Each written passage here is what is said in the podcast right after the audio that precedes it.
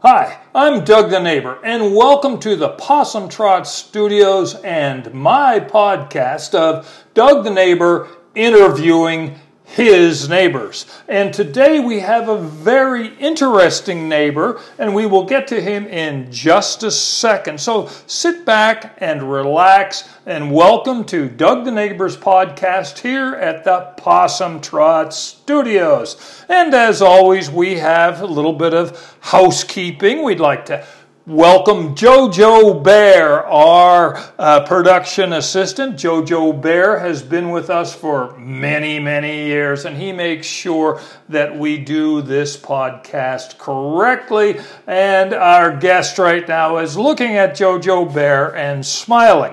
Okay, glad to have everybody here. Sit back, relax. We have our Dr. Peppers as usual. Let's just take care of some business. First off, let's check the weather window. Yes, here at the Possum Trot Studio, checking the weather window. It's trying to rain. It's trying to be cloudy, but it is always sunny in America. Now, for the sports report of today, this is a very special quote or sports report.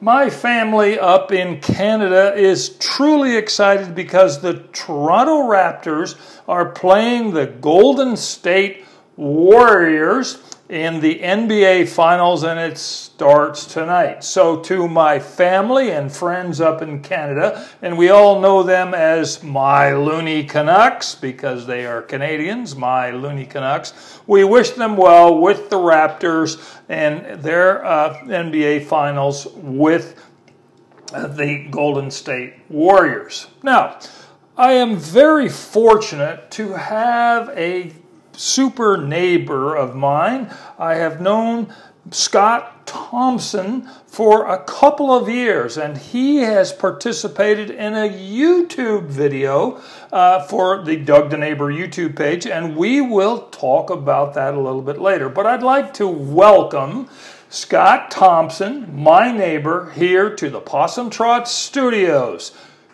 Scott, how are you doing? I'm doing well, thank you. Oh, Scott, we're very, very glad to have you here at the Possum Trot Studios. So we want you to sit back and be comfortable here, Scott. We have some questions for you to get to know you so our podcast listeners can get to know you. And so our first question for you is Scott, where were you born? I was born in Lubbock, Texas. In Lubbock, Texas. Scott, you never told me that. Yeah, well, I'm a native. You were born in Lubbock, Texas. I was born in Lubbock. Oh, that's terrific, Scott. And your last name is very interesting, Thomsen, but the way it's spelled, T-O-M. No. Thomsen. That Doug the Neighbor apologized. No worries, profusely. So it's Thomsen, but it just no P and it's E-N. So E-N. Mm-hmm.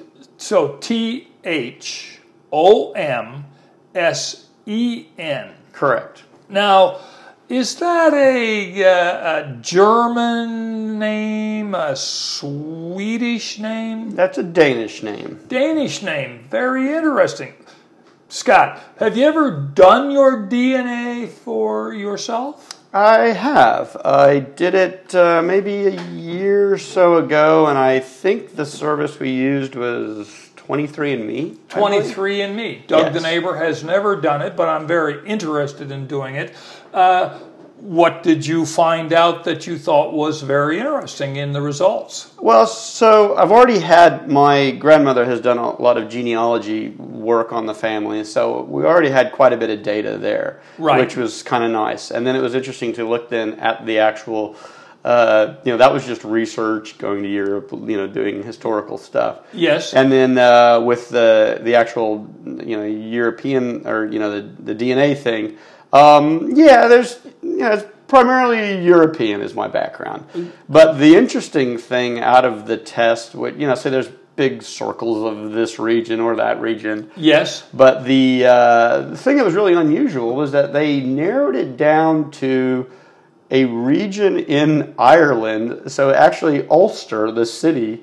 And so I guess the way those DNA things work is that once you've tapped into a certain line or DNA or something like that, you can actually get into a city. So yeah, so there was lots of just broad strokes of this area or that area, you know, but then I have a relative somewhere from Ulster, Ireland. Now, Ulster would be in Northern Ireland. I believe so. Yeah. Northern Ireland. Mm-hmm. Now, do you think it would be part of the migration that came from across Northern Europe through the Scandinavian countries into Britain, Scotland, well, Ireland? So what I could probably do is that my mother's side is more English and Irish, so I have a feeling that's where that came from. On my father's side, it's primarily German and Danish, if you will. Danish. So my grandmother came in through actually Galveston and lived in a little place called Grove, Texas. Grove, Texas. Yeah. We will have to look that up. Which is just north of Austin, about 40, 45 minutes or so. Little tiny town, nothing much there. And so anyway, she was there, but then moved out California way. I think when she was small. And okay, that's very, very interesting. So you have some Viking blood rolling through you. Yeah, you could say Viking. I mean, the two interesting points out of all the genealogy work is that I think what happens is you start to do the research and then you tap into a line. Yes. And so one of the things that we tapped into was the Baskervilles. So I am related to the Baskervilles, which are the hounds of the Baskervilles. Or Sir Arthur Conan Doyle, famous book. And also for me, a note which is interesting is that there's a very famous font called Baskerville. And font, a printing font. Yes. So that's one of the ones, so I always thought it was a neat connection, the Baskerville font. So whenever I'm typesetting something, I was like, I need to use Baskerville. That is a great story, Scott. Thank you very much for telling us that. Sure. And Grove, Texas, to our podcast listeners around the world and who are big fans of Google Maps, look up Grove, Texas, small town here in Texas, and we always enjoy talking to people from Texas. Scott was born in Lubbock, and we'll get on to that in just a second. Anyway, so how did your family get to Lubbock, Texas? So my father was a pilot in the United States Air Force, and so that was his first assignment. So both my parents are from the Bay Area. They came from Oakland. Oakland, San Francisco, California, Bay Area, Okay. And so they were married, and my dad was assigned to Reese Air Force Base in Lubbock, and so that's where they Reese Air Force Base in Lubbock. Yeah. Oh, that's very interesting. Now you were smiling at Jojo Bear, our teddy bear here. Scott, did you have a teddy bear when you were growing up? I did not. Didn't really have time for teddy bears. I had a younger brother that often had teddy bears, and I would, figure out ways to mess with them with a teddy bear. But not really a teddy bear kind of guy. How about a pet when you were a child? So, my family wasn't really a pet. We had cats, and so I kind of tolerated cats, and and then I guess our first real pet, where it was a conscious effort, was. We got a dog from the pound, and so it was kind of interesting. My mother was real like, okay, we don't want a yappy dog, so we found this little dog, and it was a beagle. It was a beagle mutt. Yeah, very beagles. Cute dog, but what you found out was that beagles howl. So they might not be yappy, but they'll start howling in the night. And so, and this was a strange dog. It would do all sorts of weird things, like it would run away. So although we loved the dog, we were very nice to the dog, whenever you get the chance to get outside, it would just run away as far as it could. So we spent a lot of time chasing the dog. And then what was the dog's name? So we named it Ginny. At the time we lived in Virginia, and we were trying to that was the name. Jenny from Virginia. That's good. Called it. That's good. Jenny from Virginia, the beagle, running beagle. Yeah. Scott, that's a great story. Now, where did you go to high school? So, with my father being in the military, lived the military life and moved frequently. So, in 1979, my family moved to the United Kingdom.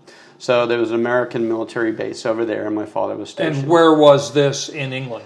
This is in East Anglia. East Anglia? Okay. East Anglia, which is on the eastern side of England. It's farmland, and Norfolk, Suffolk is the area. Right. And there's two large American military bases there, RAF Lakenheath and RAF Mildenhall. And my father was stationed at RAF Lakenheath. Lakenheath. Lakenheath.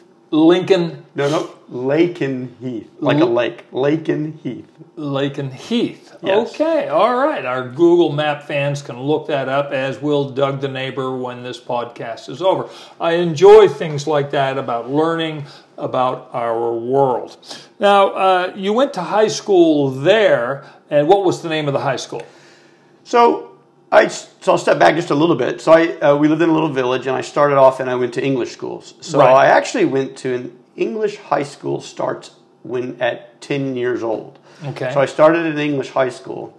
But then because of my father's work, we had to move on to the military base itself. Yes. And when that happened, I started going to the American high school. So it was the Lakenheath American High School. And went to there from my freshman through my halfway through my junior year. Then, because of your dad's job being in the military, and we appreciate his service, you moved on to where?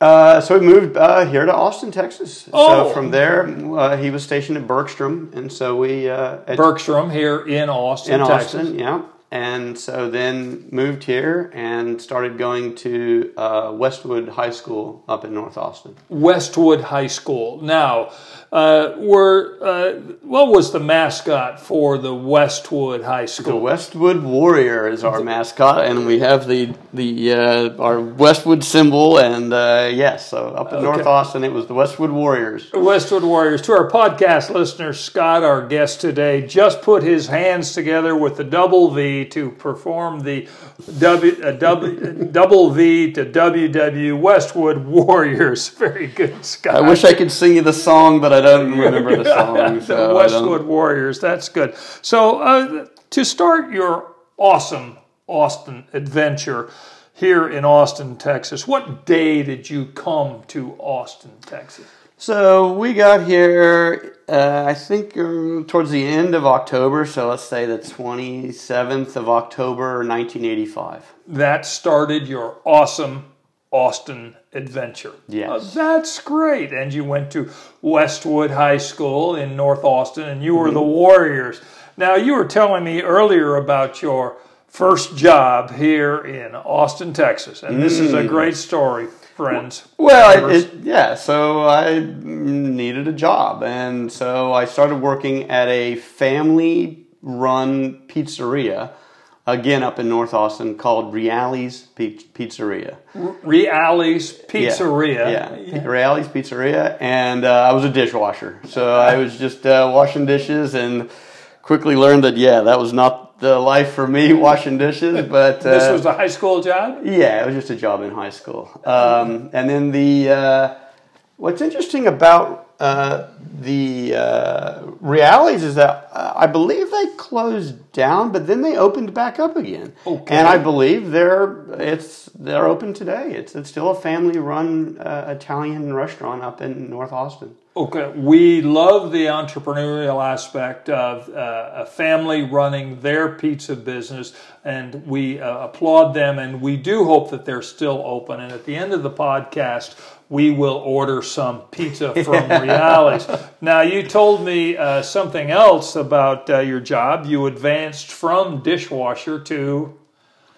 that was my first job. Then quickly moved to... I worked as a bag boy at Tom Thumb grocery store. That was the Austin grocery store that I think got acquired by somebody, but Tom Thumb. They've all got acquired by somebody. And then I think the job I had sort of for the longest through high school and college was delivering pizzas for another pizza company, Mr. Gaddy's Pizzeria. For Mr. Gaddy's, you were delivering pizza. Yeah. Okay, now that's terrific, Scott. Now, where did you go to college?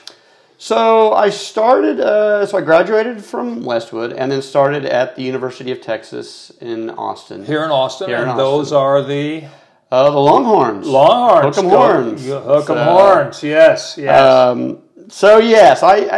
I didn't do that. I didn't enjoy high school. It was a difficult time for me, I guess. For all of us. Well, yeah, it was a difficult transition going from living in England for 6 years and then coming here to the United States. And although I was an American and I was born in Lubbock, it was a real culture shock for me to come here because I'd been away from the country for 6 years. So did you have an English accent? I did, yeah. And that was very odd because, first of all, when I'd say, where are you from? And I'd say I was from Lubbock, with an English accent, people would say, you're not from Lubbock.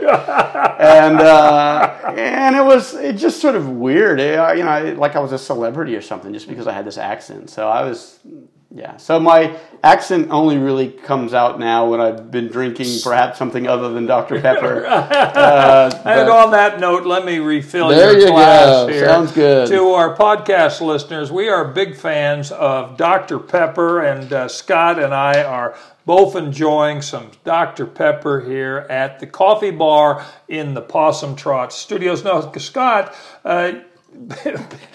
telling people you are from Lubbock, Texas, and having a English accent in high school, yes, it must have been a little bit of a shock. Yeah. But that was then. This is now. I didn't have the grades. I wasn't in the top 10% of my class to get into UT. And my SAT and ACT score weren't good enough either. But at the time, they had a probation thing. Okay. UT did. So you could get on probation. So I actually started going to the University of Texas before I even graduated from high school because they overlapped with it was a summer probation thing. Oh, I see. And I entered UT, and it was a very it was intense because I took dumb classes. I took a high-level German class in the summer, and that was like 6 hours a day worth of German, and that was kind of brutal. But anyway. I got the grades and got into the university, and you worked at it. It was I did well and got in. So then it was I got into the school. So now it was like I need to, I wanted to be a graphic designer. Graphic design. This is very interesting, Scott. What motivated you to become a graphic designer? So I'd always enjoyed design. I liked whether graphic design or product design or things. I was always interested in the design of things. Do you doodle? Are you a doodler? I'm not really a doodler. So I'd really sort of say is I'm not really an artist. I mean, I've taken a lot of art classes, and I can paint. I can do, so I can sketch and do things like that, and I enjoy doing it. But I'm more of a designer than an artist. I kind of need that relationship of somebody saying, Scott, we need this thing, and we're going to give you money to do it, and I'm going to do it. I think to be an artist, you sort of have this driven where you've got these ideas and things that you need to get out, and you just do it. I kind of need motivation of like... Well, a paycheck is always good motivation. It's a good motivation. But what inspired you to...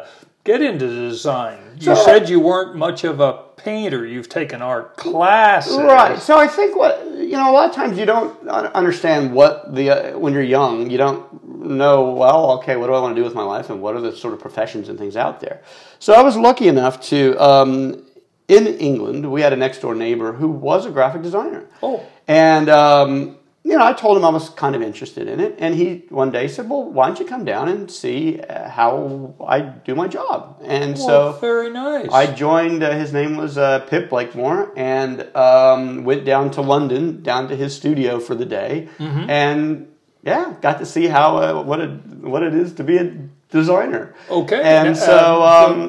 Mr. Pip Blakemore, he's still in the business? I think he's retired now. Retired. Yeah. So to sunny Spain, I think, is where he lives now. Okay. To our podcast listeners, if you have contacts with Mr. Pip Blakemore... Let me get the name right. Pip. Very Pip. English name. Pip. P-I-P. P-I-P. Pip. Pip. Blakemore. Oh, Doug the Neighbor is blowing. He's suffering stumble tongue today. One more time. Pip Blakemore. That's it. Yes. So our podcast listeners around the world, if you have any contacts with Mr. Pip Blakemore, we are thinking about him, and please have him email us or call us. We would love to connect the dots, because here at the Possum Trot Studios, we are big believers in the fact that new friends are like silver and old friends are like gold, and that is why we are wealthy. On that note, Scott, are you still in touch with any of your friends from high school in England? I am, yes. I have a lot of friends that I still talk to in England. You know, over the years, you start to not do phone calls as much, and you do Skype every so often. But I do have friends that I keep in contact with. So. And friends from Westwood High School. I still have some of my friends from Westwood, yes. Okay. Yeah, most of them are North Austin sort of ways. But yeah, there's a few of them are still here in Austin. Oh, so. Good. So then once this podcast is available, we can forward this podcast to them and let them know that we are thinking about them. There you go. Because new friends are like silver and old friends are like gold. And your friend, Scott, is still thinking about you. Now, Scott... so you were fortunate enough, this gentleman invited you down to his London office to see what it was like to be a graphic designer, and that started you on your path, and then you came here to the University of Texas at Austin, the Longhorns, to study art, to study design, and then you told me you had another story. Well, so... it's one thing to say this is what I want to do. The next question is, do you have the talent? So, very good question. Yeah, so I wanted to be a designer, but I didn't know if I, had the chops to do it. And so going into college, I was, because high school didn't go that smoothly, I wasn't quite sure in college. And actually, one of the things I was worried about was, just flunking out or wasting my parents' money or what have you. Yes.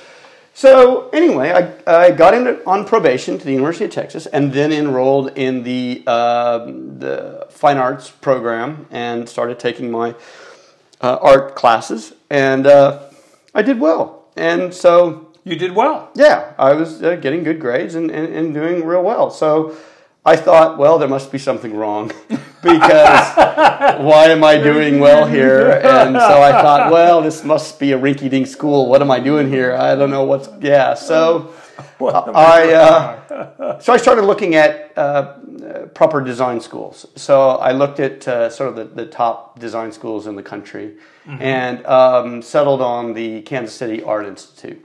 Okay, the Kansas City Art Institute. Now, that school has a very interesting alumni. And who is that? That's Walt Disney. Walt Disney, who was from Kansas City and went to that school. Walt Disney went to the Kansas City School of Art. Mm-hmm. Very interesting.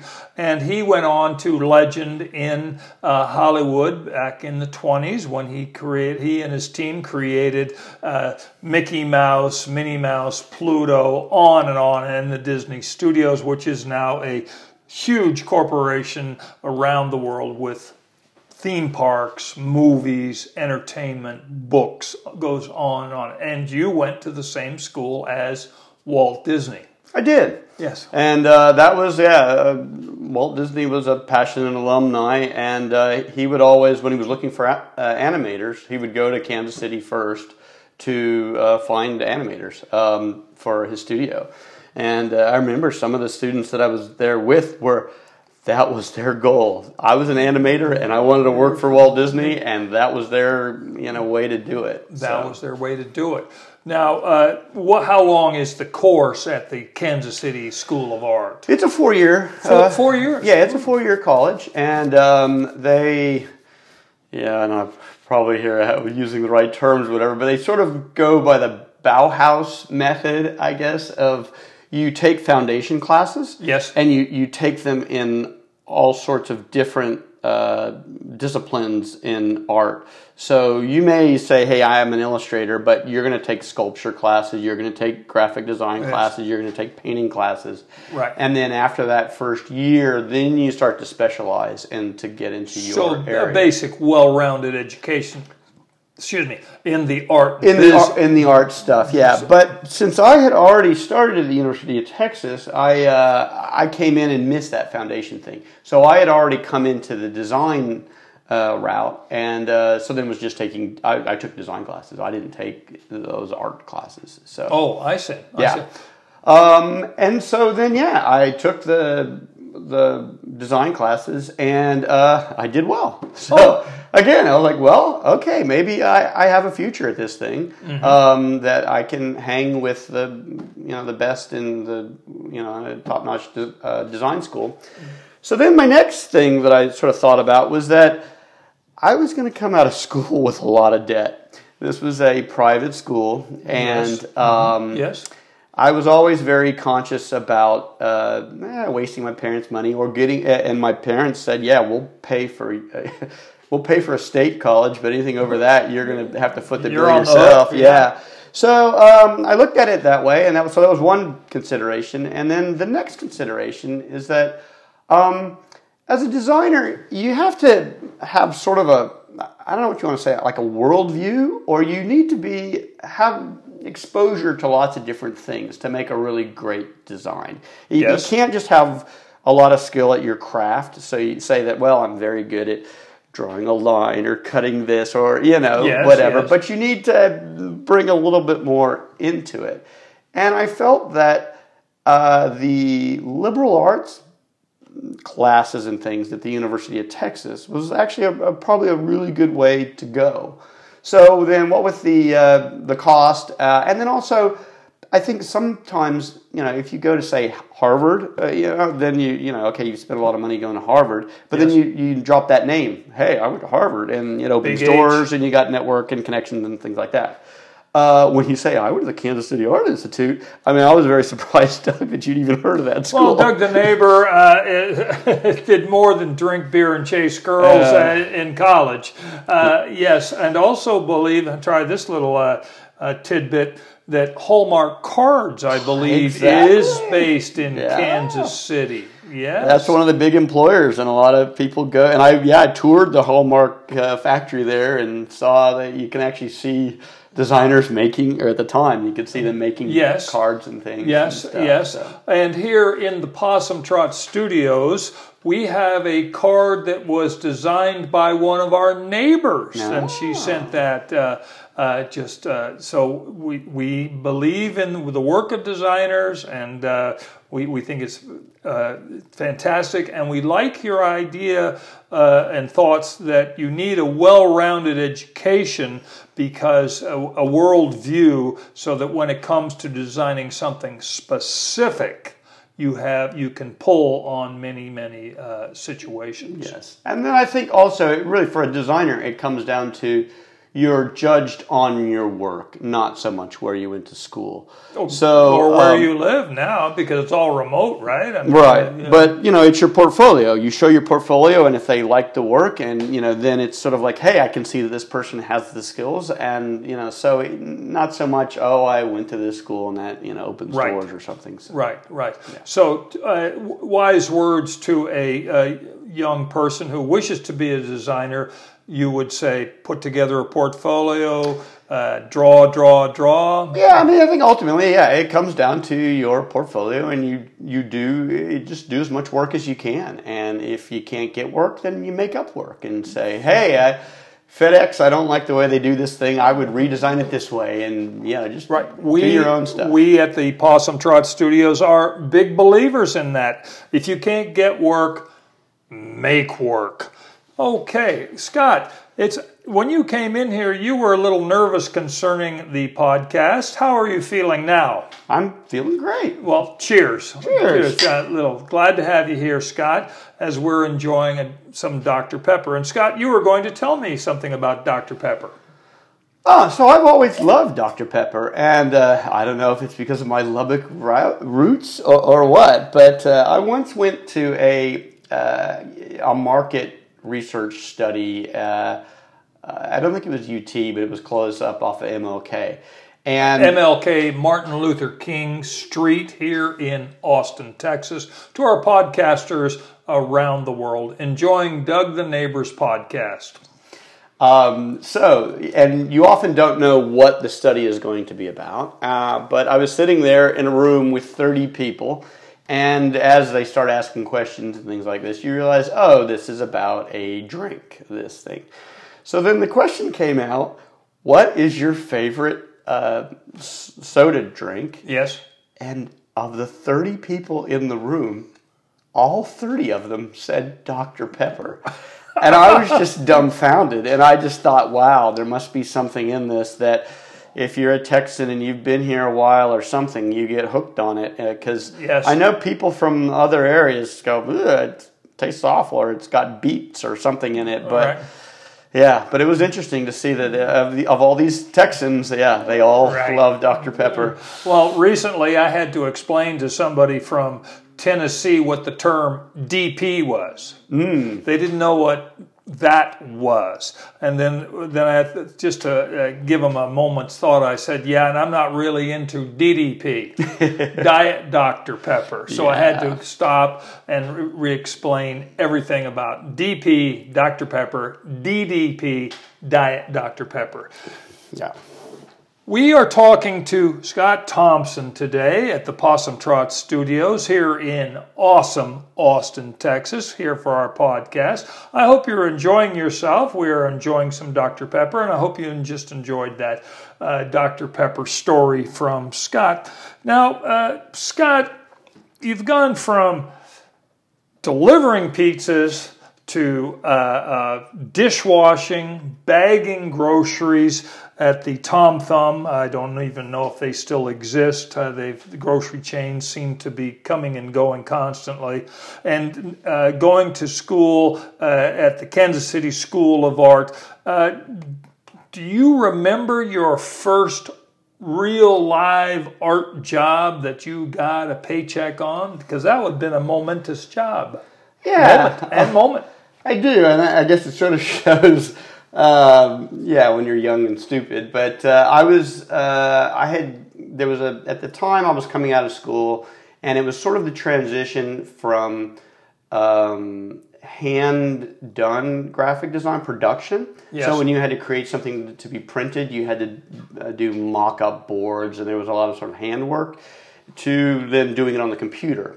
So I was sort of right at the cusp on that. And yes. So I was very interested in computers, and especially the Macintosh, the Apple Macintosh. Yes. And I was very passionate about Apple. And so I was looking, and because it was Austin, Texas, at the time, there was a lot of high-tech companies. And so someone referred me and said, I was in the process of doing a digital portfolio on a floppy disk. So my idea was that I was going to do this interactive portfolio, and then I was going to send out floppy disks to companies that I wanted to go work for. Okay, so a floppy disk would be your portfolio, as opposed to taking a leather-bound case around each art director. Correct. They were going to put this thing in their computer, click a button, and then things would dance around, and I would show artwork, and there was this yes. sort of interactive presentation. Oh, very nice. Inventive. And my idea was that because it only worked on an Apple Macintosh, if it somehow got to a company that was Microsoft or a PC, and it wouldn't run. And I didn't want to work for a company that was a PC company, I wanted to work for a Mac company that had Macs. Oh, very good. Yeah. Okay. So anyway, I was in the process of working on that and spending a lot of time doing this portfolio, and probably spending way too much time doing it. And someone told me, hey, there's this high-tech company here in town, and they need a designer. And here's a person, and you should talk to them. And I was like, yeah, okay. And I didn't do anything. I was too busy doing other stuff. Whoa. Yeah. And so the funny thing was is that then the same woman that told me about this then told the person that was looking for the designer. So she called me up and she said, "Hey, somebody gave me your name. Are you a designer? You know, are you looking for a job?" And so I was like, "Oh, yeah, I am a designer and I am looking for a job." So, yes. So, great message from above here, Scott. Yes. You're saying, supposed to be a designer. You silly art student, you need to be a little bit more proactive. But, so that company, her name was Kelly Hayes. And, Kelly, we appreciate your efforts to get Scott a job. Yeah, and that company was called Technology Works, and it actually changed its name a little bit to TechWorks. TechWorks, okay. TechWorks, yeah. Now, are they still in business here in Austin, Texas? There may be a little bit.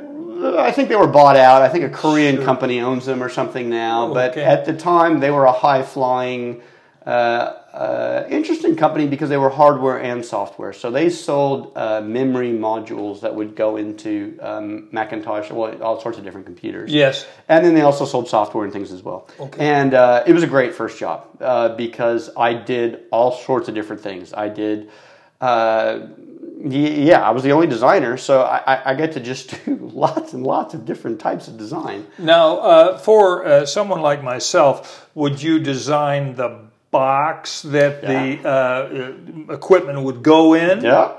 So I did a lot of packaging design. So I did lots of boxes. So at the time, the software was always sold in boxes. So I did all this packaging for software and the hardware. Right. So did that. Did all the sort of all the communication. So lots and lots of data sheets is what we'd call them. So it would be just a one sheet thing about the different products. Yes. And then one area that I got into, which I really enjoyed, which was exhibit design.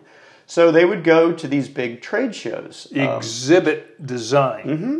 Okay. So that would be, so you go to a trade show and you take your trade show booth and you get all these displays and you have all this material and then people walk around and... Then you hand out a pamphlet. Sure. Yes, I've been to trade shows. Yeah. I know how they work. Yeah. So, but you would design something that would go in a 10 by 10 space or something. Sure, I would sort of, work on everything. So whether it was designing the booth or designing the displays or designing the interactive presentations that ran on the computers. Yes. To, just you name it, and I sort of did it. And what was great about that company is that they gave me a lot of freedom and leeway to do different things. And so, like, I shot...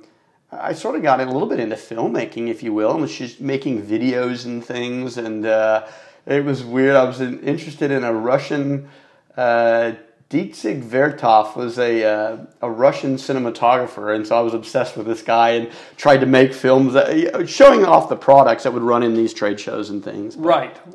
So that someone would come by the exhibit. And see all these things, videos moving and stuff, and pamphlets, designs, and they would all be because of you. So I was the designer, so I sort of... And what was the name of that company again? That company was called TechWorks. TechWorks, but we're not so sure what form or fashion they were. I believe they were purchased by a Korean company, so I'm not really sure where the entity is right now. And still have any friends out there that you're in contact? Sure. So I think so that was the... Back then in Austin, the Macintosh community was fairly small, and it's also the high-tech community and then startups. So you tended to keep moving from startup to startup, and so if you were a Mac guy and you'd all bring all your Mac friends, so I worked at a number of companies, so a lot of these the people that I worked with at that company are working in other companies here in Austin. Oh, good. So when we contact them and let them know that Scott Thomsen has done a podcast and remembers his old friends, they will enjoy listening to your stories. That's absolutely terrific. Now, that was your first job. Right now, what are you doing, Scott? Well, so I'm still doing design. Okay, but in a more entrepreneurial situation. Well, so I spent a number of years working at different, let's just say, high-tech companies in Austin doing designs. That was in-house. Yes. So you call those an in-house designer, working for the corporate design firm. Yes. Then I also worked for an agency, an agency, which is sort of the other side, right? So you're working for a design firm that is then working with other companies. So I did that for a few years, but then I got to a point where, okay, I've worked in-house, I worked on the agency side, and now I'm ready to go out on my own. And you have your own company. So, so I freelanced for a while, and so it was actually, that was sort of interesting, because then I worked in-house, I worked for agencies, I had a company with some other friends of mine that we formed a company, did that for a few years, and then, started my own company. And what is the name of your company? The company is called Agave Design. Agave Designs, okay. Yes. Agave Designs, and we here at the Possum Trot Studios appreciate the entrepreneurial efforts of Scott Thomsen going out on his own things. This is the United States of America, and small businesses hire people, and this is also a capitalistic system, and we appreciate Scott and his efforts to have his own company, Agave Designs, here in awesome Austin, Texas. So, going out on your own, Scott, that's tough. That's very tough, but you've been making it work.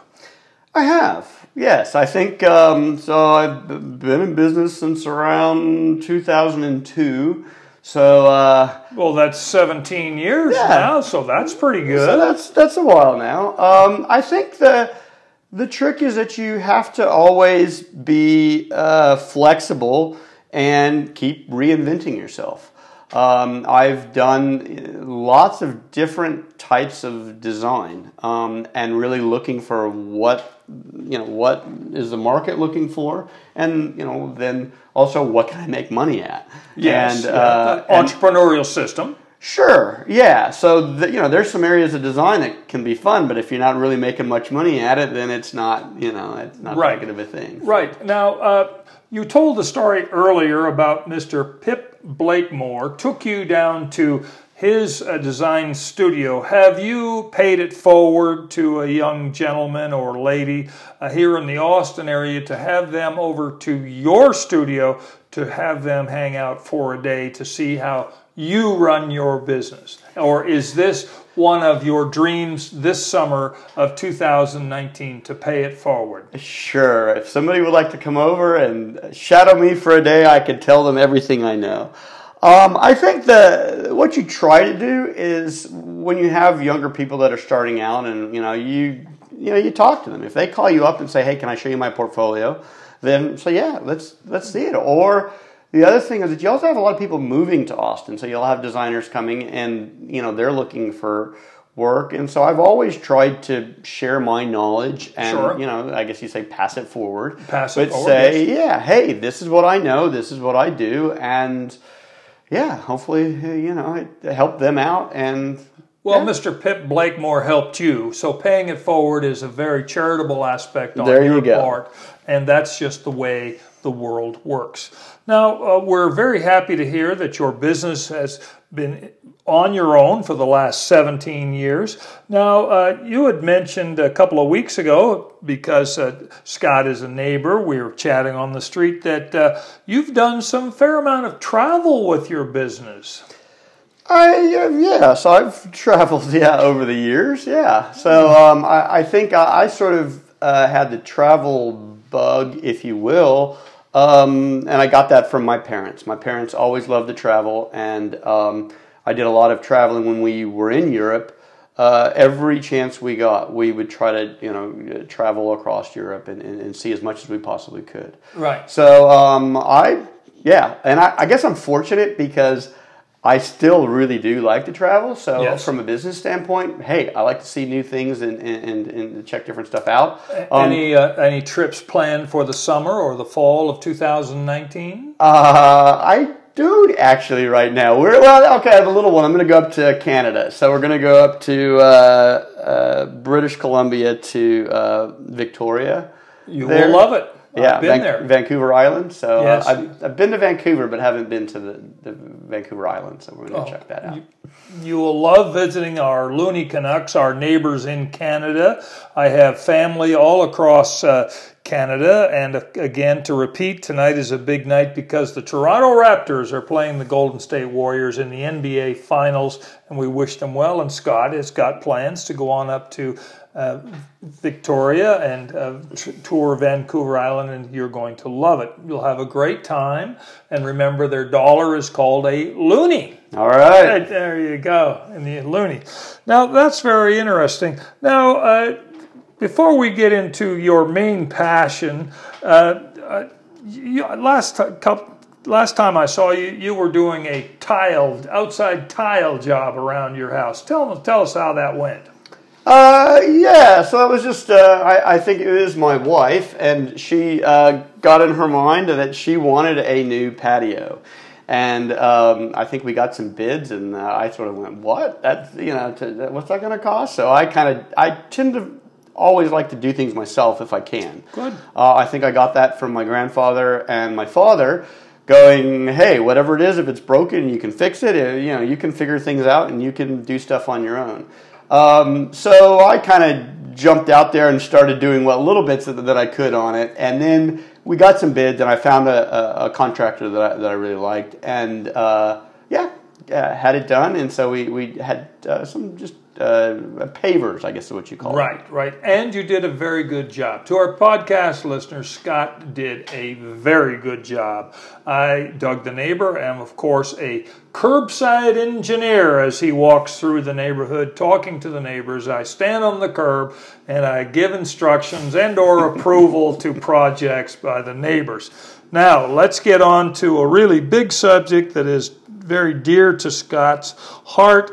You have a car collection. Scott, begin. So I guess if things that move, I've always sort of been interested in. So when I was young, I was really into motorcycles. That was I've had lots of different interests, I guess. When I was little, I was one thing or the other I was really passionate about. So at one point I was passionate about sailing ships, and I wanted to join the Navy and go off to sea and be a sailor. And then at one point I was really into World War II aircraft and, planes and things. Your dad was a pilot? He was a pilot, yeah. And I think a lot of it goes back to the design. I'm very interested in the design and the functionality of these things, and that's what, I sort of get passionate about. So when I was in England, I was mad on motorcycles. It was all about motorcycles and British bikes, and I was just absolutely loved them.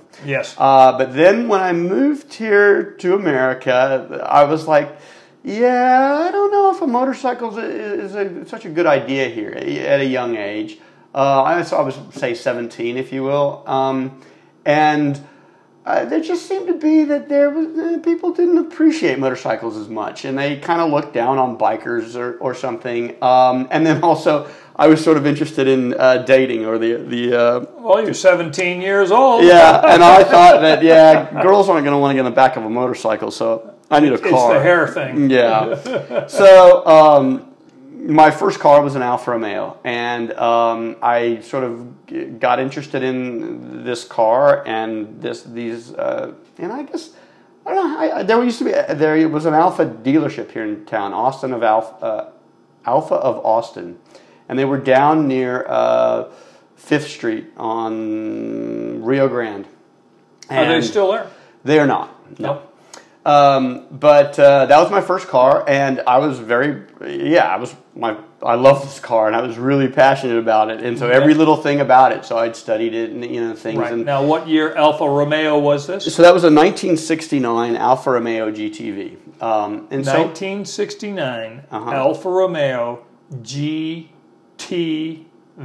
Yes, that stands for Gran Turismo Veloce. Oh, I love it. Veloce is speed, right? So yes. It's the faster model, if you will. And what color was it? It was, it was a sort of a mustard yellow was the color. Mustard yellow. Yeah. And did you give it a name? that's a good question. Did I give it a name? No, I didn't give it a name. No. But that started your love of Alfa Romeos. How many Alfa Romeos do you have now? So I have three Alfa Romeos now, and those are my only cars. So I have an older one, a 1958 one. I have a 1969, and then I have a 1985 one. Okay, so the 1958 Alfa Romeo, what type of car is that? That's called a Giulietta, so that's a Giulietta Spider. Giulietta Spider. Uh-huh. Okay. And that was the first car that Alfa Romeo brought into the United States, sort of in volume.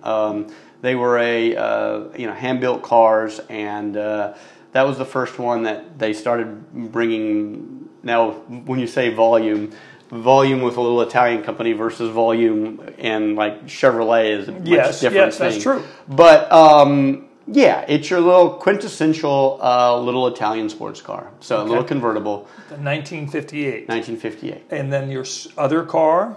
The other car is a 1969, and that's so the other car is an Alfa Romeo GTV. And what's interesting about that is that it is the exact year, make, model, and color of my first car in high school. So that was my first car. We love that. You went back to your roots and got your old car. We love that, Scott. Yeah. Now, it's not the actual car, but I found it. Someone gave me a lead on it, and it was in a storage unit in Missoula, Montana. And Missoula, Montana for a 1969 Alfa Romeo GTV, in a storage unit in Missoula, Montana. Yeah, and that must be a story in itself. Well, yeah, that car had been in that storage unit for 20 years, and so the owner decided that it was a project that he couldn't really undertake, so he pushed it out, and it was covered in dust, and took a bunch of pictures. Oh my gosh! So So I bought it and shipped it down here to Austin and got it running and then restored it. So that was sort of my first car that I've ever really restored. Right. So, and which color is that one? So it's called, the Italian color is called Gallo Ochre is the color, which sort of translates to chicken yellow. So it's Gallo Ochre. Yeah, it's a very 70s color, and it's a sort of a color, it's like a mustard yellow. And it's a color you either love it or you hate it. So, but I like it because it's a very period color. So, and it reminds you of your first car. Yeah, and it was my first car, so it's very cool. Yeah, that is a great story. Now the third. So the third car is 1985 Alfa Romeo GTV6, and that car sort of has an interesting story because another gentleman here in town that is a car guy, and his name is Scotty. Yeah, his name is Scotty, and he goes way back. He has a car place out on Lamar, Scotty's Automotive. And anyway, he called me up, and he said, "Scott, you like those Alfa Romeos, don't you?" And I go, "Oh, yes." And he goes, "Well, I found one at an estate sale. You should come over and check it out." So, okay. So I went over to this estate sale, and sure enough, it was this Alfa Romeo. And I was never really that interested in that make and year of car. But I thought, hey, if I can get this thing running and I can turn around and sell it, it might be a good deal. So I towed it home and got it running. And then once I started to drive it, I fell in love with the car. Yeah, it's a really great car.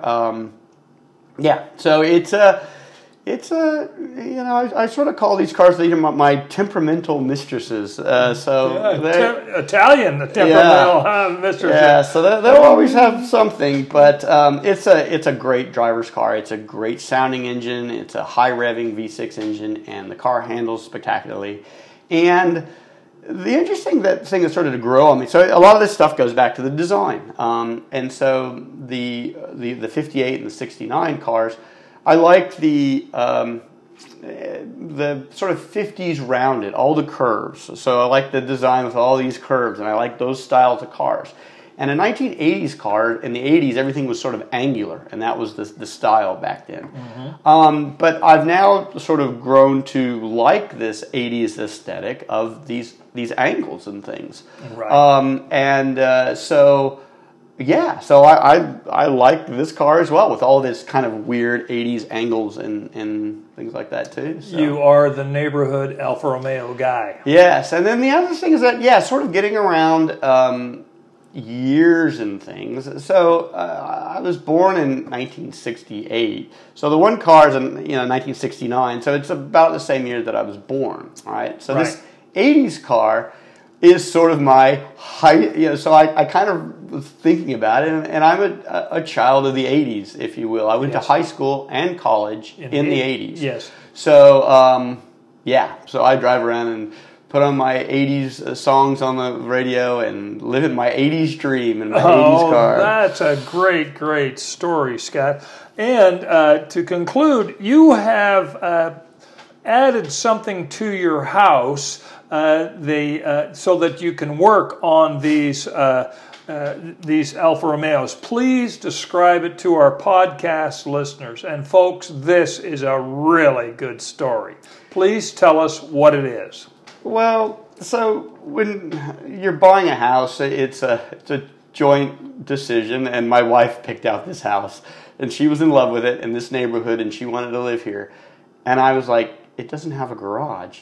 And I'm a car guy. A lot of our podcast listeners' husbands will understand that. Yeah, and I was like, I can't believe we're buying a house without a garage. But okay, I love you. We can make it work.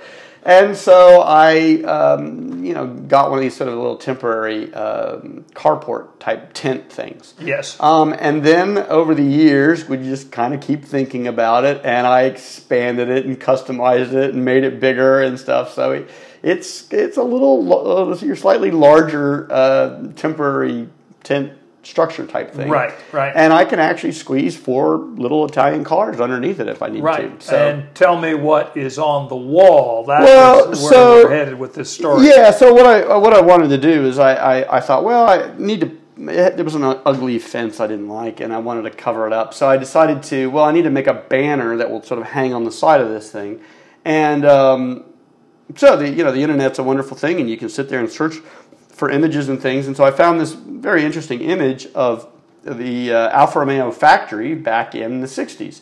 So it's a beautiful shot of all these little Italians working away hard at building Alfa Romeos, and it's an assembly line, and there's all these different models and things, and so I found this image, and then did some research, and as a graphic designer, did some graphic design tricks on it or whatever. But anyway, printed out a large, like 19-foot banner. So this banner is how high? So it's 8 feet high, I guess. By 20? Yeah, by almost 20 feet long. And so as I sit there with my cars and I'm working on it, I kind of feel like, okay, I'm working in the factory here. Oh, that's a beautiful story. And there's one car that you highlight in the banner that you bring it to life. Well, yeah. So what's interesting is that one of the cars that's in the assembly line is my car that's sitting there. So it's kind of like yeah. So. That is a beautiful story, and that banner, you feel that picture comes from about the time that it's 1960s. Yeah, so the car 68, 69. Yeah, so the car is a 69. I think the banner might be a little earlier. It might be maybe 65 or so. Close enough. Close enough. That model car they made for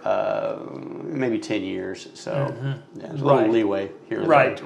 And to our podcast listeners, Doug the Neighbor made a video of Scott and his Alfa Romeos, and it's on my YouTube channel, and it's titled Doug the Neighbor 1985 Alfa Romeo Spider, and it's about a 3-minute video concerning Scott and his Alfa Romeos. Please enjoy that video. It's there on YouTube under Doug the Neighbor 1985 Alfa Romeo Spider.